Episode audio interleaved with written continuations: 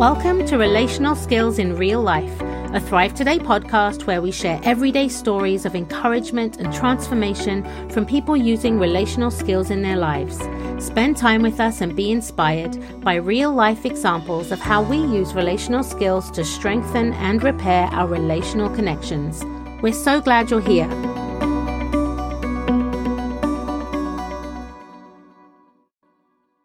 Hello, friends. Chris Coursey here, president of Thrive Today, and I want to welcome you to the Relational Skills in Real Life podcast. Friends, today's focus is an introduction to emotional maturity and how maturity protects what matters most. That's right.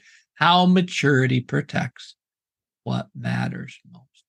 You see, maturity is an unexpected solution to pain and problems in your life that just can't seem to go away, just can't seem to live life in the way that you desire with joy, peace, with resiliency, with flexibility, with patience and understanding. You see, maturity ultimately protects what matters most. And maturity is one of the three pillars the life model talks about.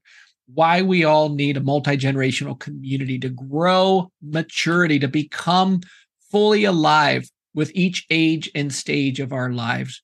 The other two pillars would be relational brain skills and living an Immanuel lifestyle. We've talked about these topics before, but today we're just going to really land on the maturity piece because maturity not only protects what matters most, but it helps us to live according to our faith and our, our values. And what happens with maturity is we are able to be a source of life, to be stable, to be secure, to be able to help pass on the good stuff to other people. And even as parents, raise our children to develop maturity in their life. So, parents, leaders, this is a really important topic because ultimately we can only pass on what we've received. And so, maturity is a combination of receiving the good stuff so that we have something to give. And when maturity is missing, what happens is we tend to do things out of fear and we try to give what we don't have. And this is usually where we see blowups. We will see leadership train wrecks, or we'll see parents who are stunting the growth of their children in some painful way. So, parents and leaders, when we grow maturity, we have more life to give, more resiliency, and to suffer well, and to be able to persevere in, in hardship to stay relational and protective as shepherds who love the flock. Friends, I used to spend a lot of my time leading weekend maturity retreats for communities and, and leadership teams. And basically, what I would do is I would take people through the six life stages of maturity that the life model talks about. We would unpack uh, the needs for each stage of life and the tasks for each stage of life as well as doing interactive exercises so that people could practice what they're learning. And in these weekends, people would identify their maturity as well as some of the next steps in their growth. They would be able to identify the maturity of other people. They would learn how to help people identify their maturity. And they would identify hindrances that are stunting their growth. Needless to say, these were meaningful weekends, both for the community who's just developing the language, as well as for leadership teams. And, you know, what is maturity? And how do I grow maturity and foster an environment where my team can grow maturity? Because let's face it, when maturity is missing, the ice is thin, and you can't put a whole lot of weight on those areas where the ice is thin, or you're going to plunge through and things are not going to go well. So I can specifically remember one time leading a maturity retreat with a group and as the retreat went on, I started to interact with one of the pastors. And this pastor was realizing he did not have the maturity for what he was trying to do. And this concerned him, but it also gave him some hope because finally he had a language. He had, in a sense, a roadmap for why he was stuck, why his family was suffering, and why his ministry was suffering. Simply, he did not have the maturity. The ice was thin where he needed thicker ice and he kept falling through relationally, emotionally, mentally, and even spiritually.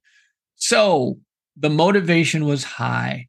And as the retreat went on, the, the leadership team started to realize they are putting too much weight on this pastor.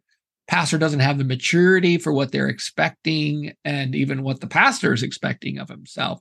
And this pastor's family was under a lot of strain. The children were acting out in painful ways. The pastor's marriage was on the rocks things were not going well.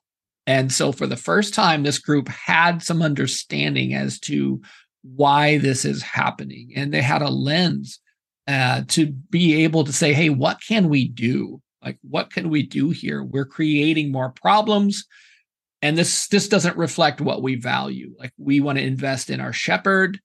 We believe in this man. We believe he's called to lead us, but it's obvious that he needs some support. Fear was running his life, running his relationships, running his decision. He ended up um, recognizing he was a people pleaser who often overcommitted and he left his family feeling neglected.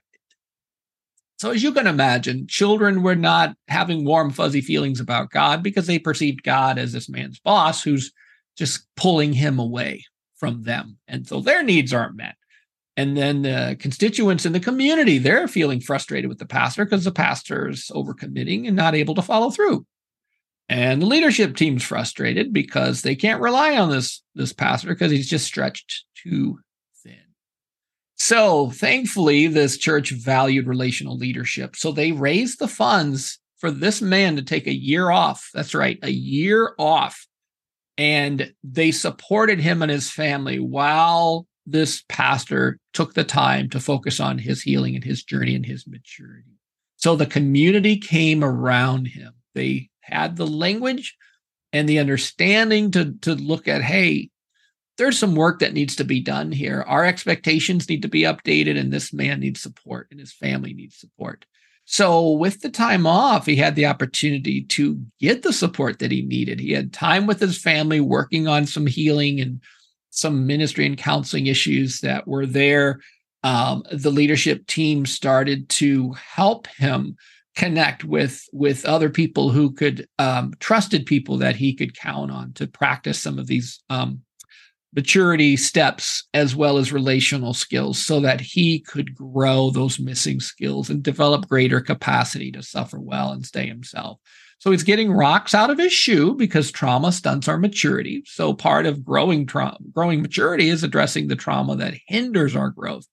And he was starting to grow the good stuff in this relational garden so that he could be the person that God created him to be. And actually, it was really helpful because the community and the leaders now had a lens of what was reasonably reasonable to expect from this pastor they had uh, expectations were too too high on him and maturity was just too low.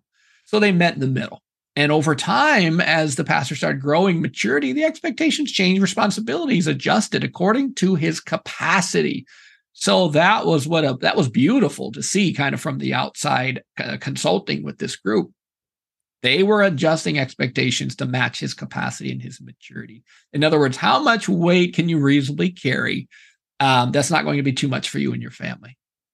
This was beautiful, friends. Like I got to see this play out. And eventually, after that year, that pastor was restored again with with clearer expectations and reasonable responsibilities that matched the needs of the church but also matched his capacity and his maturity and they raised up the resources uh, to help carry some of the weight so it wasn't all on him what a beautiful example. And this pastor is thriving today because he took the opportunity with the support of an amazing uh, community to grow his maturity, to heal some of the wounds that's there, and to be able to invest in his family as well. So he started to give life um, in the ways that he was able to give life. So, friends, maturity is our opportunity to strengthen areas of weakness and vulnerability all of us have missing maturity. In fact, Jim Wilder would say about three quarters of men are stuck at infant maturity and three quarters of women are stuck at child maturity. So we're all stuck in some ways. We often grow maturity with what our family and eventually our community has to give us. And we have to do something very purposely to outgrow the maturity of our family. Otherwise, our family can only pass on the, what they have to give. And so we have to find those resources and remove the rocks in our shoes, so to speak, to grow maturity. So we get healing where healing is needed, and we change our motivations from fear to joy and love. And we start to grow our maturity so that we are filling potholes that we keep bottoming out on. And we're starting to grow more life that we can share with others and more joy that we can give to our children and our families and those that we love and we serve. So while the example is really looking at it from that pastor's perspective, the main beneficiaries of this growth was his family. This move preserved what matters most to him and helped to leave a more relational legacy for his kids and his wife. His marriage improved and the kids' joy increased over time because they now had a father who was there to listen and pay attention and connect with them. And the marriage improved over time because they were able to resolve some of the pain, but they were able to work through those hard things. And he was able to take responsibility for the pain that he caused his family and return to joy. And so it took time. This is not uh, a quick fix. Maturity is like growing a garden. It takes time for those roots to dig deeper and it takes time for fruit to grow on those trees. But the good news is, as we address our maturity, good things will grow. And that is good news. So, uh, where do we go from here? Well, I have a couple of thoughts on that. So, one of the things I recommend if you haven't read it yet, Living from the Heart Jesus Gave You, there's an overview on maturity. There's an entire chapter, there's charts, really helpful information. Um, great place to start. Uh, Marcus Warner and I talk about maturity and the four habits of joy filled people. That's another good resource with um, some good information there. Jim Wilder is working on an updated version of Living with Men. There will be a series coming out uh, eventually on that. So we're going to have an excellent resource there that Jim is updating. Um, and Journey Groups, our partner ministries, Alive and Well, uh, Amy Glazer and friends um, use Journey Groups to help people connect. So this is another way that you can start connecting with people. If you don't have a small group or a community, you can you can do that online. But you know what? At Thrive Training, we also help people learn the skill to identify maturity and help people identify maturity in under five minutes and identify next steps. So lots of good options here. You can find links with this episode, but may this be the start of something good for you as you start to go down this road of learning about maturity and growing more maturity in your life and in your family. Thank you for listening.